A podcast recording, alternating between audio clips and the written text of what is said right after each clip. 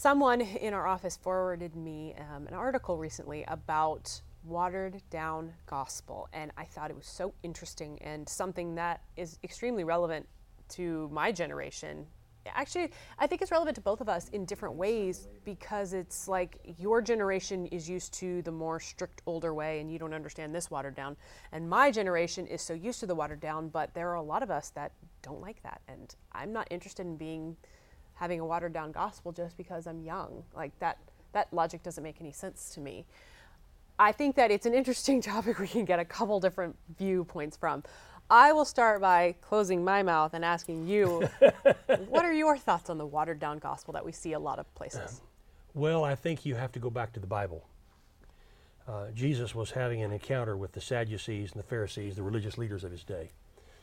And they were so caught up in their religious tradition and in the way that they had done things man made.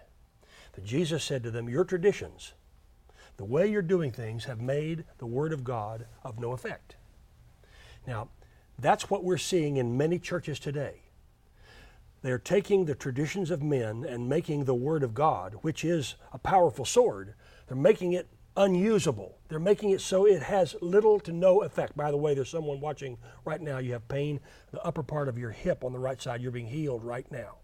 Uh, they don't want those type of things just happen to happen in, in a setting like that. They, they want to leave out talking about the shed blood of Jesus. They want to leave out these things. They want to leave out healing. They want to leave out the power of the Holy Spirit. They want to leave out speaking in tongues. And they literally make the traditions of men uh, to make the word of God of no effect. That's what's that's what's happening.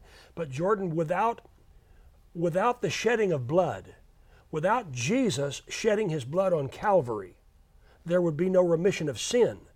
But there are there are Christians today who don't want to talk about the blood. They, they don't want to read scriptures about the blood. They say, well, it, it might offend one of our children, and yet they'll let their children watch what's on the internet.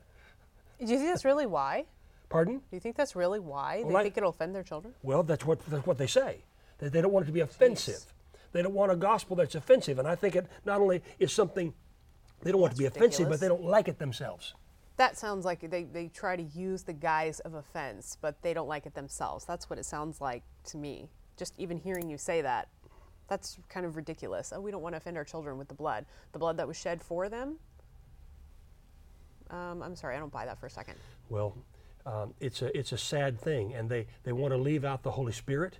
They want to leave out the miracles of Jesus. They only want to, to use the teachings of Paul. Well, thank God for the teachings of Paul, but you've got to take the whole got to take the whole load. Okay, but uh, let's go back to that word of knowledge a minute ago.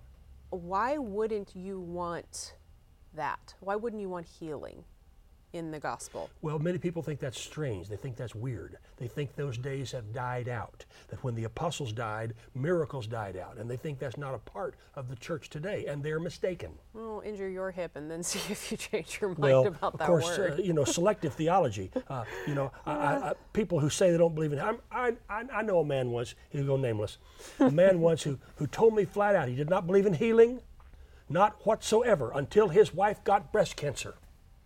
And he called me and he asked for healing prayer. Well, I didn't criticize him. I didn't jump on him. I didn't say, wait, wait a minute now. You said, no, I didn't do that. I just prayed for his wife. And God healed his wife. yeah. It's it's it's situational, I guess, which is a whole other eye roll that I'll keep to myself. But the question about the watered down gospel, a lot of churches today are going a more seeker friendly direction. And I'm not judging that because I think that there are certain people out there in certain situations in certain places in their lives that wouldn't respond to something extremely firm or harsh from the get go. To get certain people in the door and to get them to hear what you have to say, I think there are, are times that you need a softer hand and you need something that's a little more gentle and uplifting. However, if that is the only thing you're getting, I think you might be missing some of it. But Jordan, uh, in, in response to what you just said, I can think of no softer hand than a God who loved you and me so much that he made his son a sacrifice to shed his blood for the remission of sin so that you and I might have eternal and everlasting life. I can't think of a softer hand than a God who loved me so much that he gave his only begotten son that I, I would not perish but have everlasting life.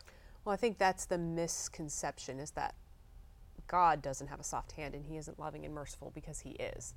I think sometimes the delivery of the message can be more soft or harsh. Well- that may be the vehicle used to deliver it may be more of the issue. There are some groups that preach judgment. But I have news. We're not living in a day of judgment. Yes, there is a judgment day that's coming. Everyone will stand before God. The Bible says so. But we are living in a day of mercy, of salvation, of healing, of deliverance. And there is no softer hand than a God who provides that. Do you think that the watered down gospel that a lot of places are dishing out is affecting the younger generations? Sure, it, it, it makes them not want to be a part. They want, young people, in my estimation, want something that's vibrant. They I want something that's alive. Yeah. They want something that's, they're going somewhere. But in our society, They trying don't want to be complacent. trying to keep from offending, we've we've had to water down and take out so much from literally everything. Is there ev- anything left of it when we're done doing that? Well, that's. Is there that's anything the- vibrant? Is there anything alive? Is there anything to get people to want to follow Christ? Not to me. I mean, maybe I'm wrong. Maybe that's just my view, but it doesn't seem like it. Well, it's kind of like you- kind of like a fireplace. You know, I don't. Uh, I don't want to have the chance of any smoke in my house, so therefore, I'm going to remove the wood, and uh, then I'm going to remove the kindling, and uh, then I'm going to remove the, the match and the flame. Well, the only problem with that, the only thing you got left is the hearth there. you don't have anything. There ain't nothing burning. Yeah. and when you want to burn something, you don't have the stuff to do it. And I think, you know, I, I am I am probably the youngest in this room by far. And I think it's easy for people to assume, granted, I did probably grow up different than a lot of people, but I think it's easy to assume that just because I'm young, I want the watered down version.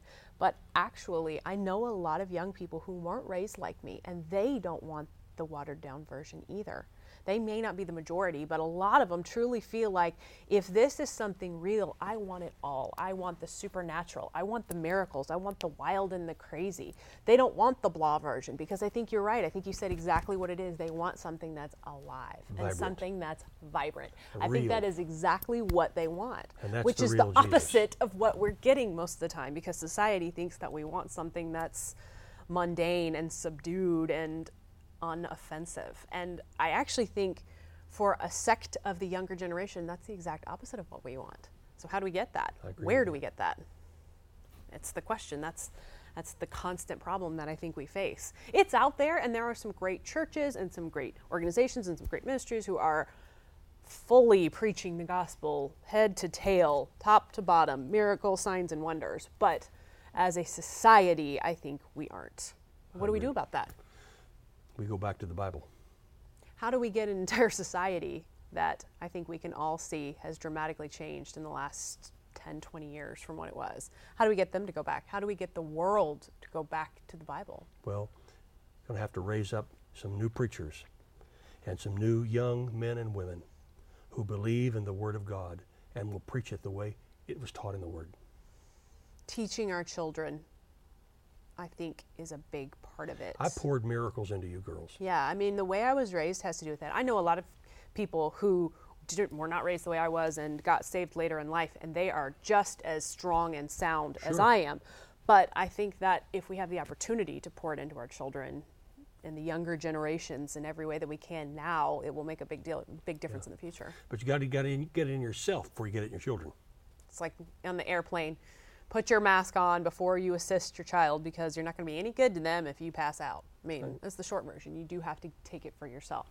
So, how does one start back at the basics? Well, you start with the Word of God. Uh, get a Bible. If you don't have one, get one. And don't start in Genesis. Start with the Gospels Matthew, Mark, Luke, and John, and the book of Acts. You'll see Jesus on this earth preaching, teaching, and bringing healing to people. Then in the book of Acts, you'll see his disciples and what they did, the Acts of the, the Apostle, the Acts of the disciples. That's what it is. You'll see that this is carrying on, and you'll notice that Acts has no logical ending because it's not over. Then, after you have read Matthew, Mark, Luke, John, and the book of Acts, then go back to Genesis and see how God created everything Genesis, Exodus, Leviticus, Numbers, Deuteronomy, through there. And then, then move on to the prophets Ezekiel, Daniel, Isaiah, uh, Jeremiah, uh, and, the major prophets and, and the uh, Daniel and the other other minor prophets. Then go to the teachings of the Apostle Paul. Uh, first, uh, first and Second Corinthians, Romans, Galatians, Ephesians, Colossians, so on and so forth. That's First and Second Thessalonians, uh, and, and see how to live your Christian life. Then cap it off by going into the book of Revelation and see God's greatest dramatic love story. Greatest love story of all is he's taking his own, he'll take his own home. There is a second coming. The Lord is coming again. He said, I will come again. And we have that blessed hope that when we die, we'll be reunited with all those who've gone on before us into heaven. That's how you read the Bible. I hope you had a pen because I was trying to remember the order in which you said, and I was going left, right, left, right, left, right. you might have to rewind and write it down. But that, Well, it's they- a good way to start if you're unfamiliar with You the can you Bible. hit the rewind. Yeah, mm, it's a good way to start. I am a little more of a purist and I like to start at the beginning. However, I've been doing this for a very, very, very long time. And if you're not used to it, it can get a little boring when you get to Leviticus and you fall asleep. That's why I don't want you to start with it. Sweep past that, start at the beginning of the New Testament if you're new to the Bible or just want a quick refresher because it's a lot more interesting. And if you don't want to use the King James Version, don't use the King James Version. You know? There are lots of versions out there. Try to get one with some power, though. I'll slip that in. You know, Yeah, New some of those James some of the is a little versions out there have some been of them are a little watered down as well. Yeah. Well, it all kind of falls into the topic of the video, doesn't it? Watered down gospel. Don't water down. It's just not as good. Think about your food watered down or drink watered down. It's watered down. Who wants that? I want the goodness. I want the strong. I want it real. You know, I, I, I, I preach a lot out of the out of the uh, King James version, but I kind of modernize it when I when I read it in my mind and in my speech. I modernize it. I do kind of like what the New King James version does. I kind of like that. It's pretty true to Yeah, the original yeah, with yeah. more modern language. I, I, I, I like that, and there and, and I like the amplified, yeah. and uh, uh, and and I like uh, I like uh, the Passion, you know, the Passion version. And I, but there are some other versions that I don't like as much because they have a tendency to water the gospel down. Yeah, I, I like the message too, even though I like the message. That's what I was trying to it's think a, of. Is that the one you're thinking of? It's a little different. It's I little remember when I first showed it to him years ago. He was like, "I'm not reading this. I don't like this. I can't understand it. It doesn't sound anything like the original," which it doesn't. Always have a reference to go back to the original, I think. But now it really does give you a different view on something. Certain words that you would never have associated with certain scriptures, I think it actually opens your eyes to more and gives you a more 360 view of something. But there's nothing like the original and the truth of it. So have a good reference to go back to that. Thanks for tuning in. Be sure to subscribe so you don't miss anything. Like this video, send it on to friends if you have someone who might be dealing with, you know, trying to understand what should I teach my children in a society that we're trying to be gentle, but we also want to be Christian, and that's a really hard road to follow. Believe me, I know. And hit the rewind button back to back on uh, And get up how, to, pan. how to read the Bible. because um, I you lost me somewhere in the middle there. We ended with Revelation. I remember that. Somewhere we started with Matthew and ended with Revelation, but we went back and Matthew, Mark, Luke, John, and Acts. Then back to Genesis, Exodus, Leviticus, Numbers, on through the prophets. And then the teachings of the Apostle Paul in the New Testament. Mm, okay, so we're going back forward. And then Revelation. And we didn't go back again, just that one time we went back? Yeah. Okay, well, then Well, a few times through I can remember that. But uh, write it down if you need to. If I can remember it, You, you can remember, remember it. I'm proud of you. Thanks for tuning in today, and we'll see you next time. Thank you for listening to our podcast. As always, you can find additional teaching and resources from Richard and Lindsay Roberts and request prayer at oralroberts.com or call the prayer group at 918 495 7777. We believe God wants you healed and whole in all areas of your life.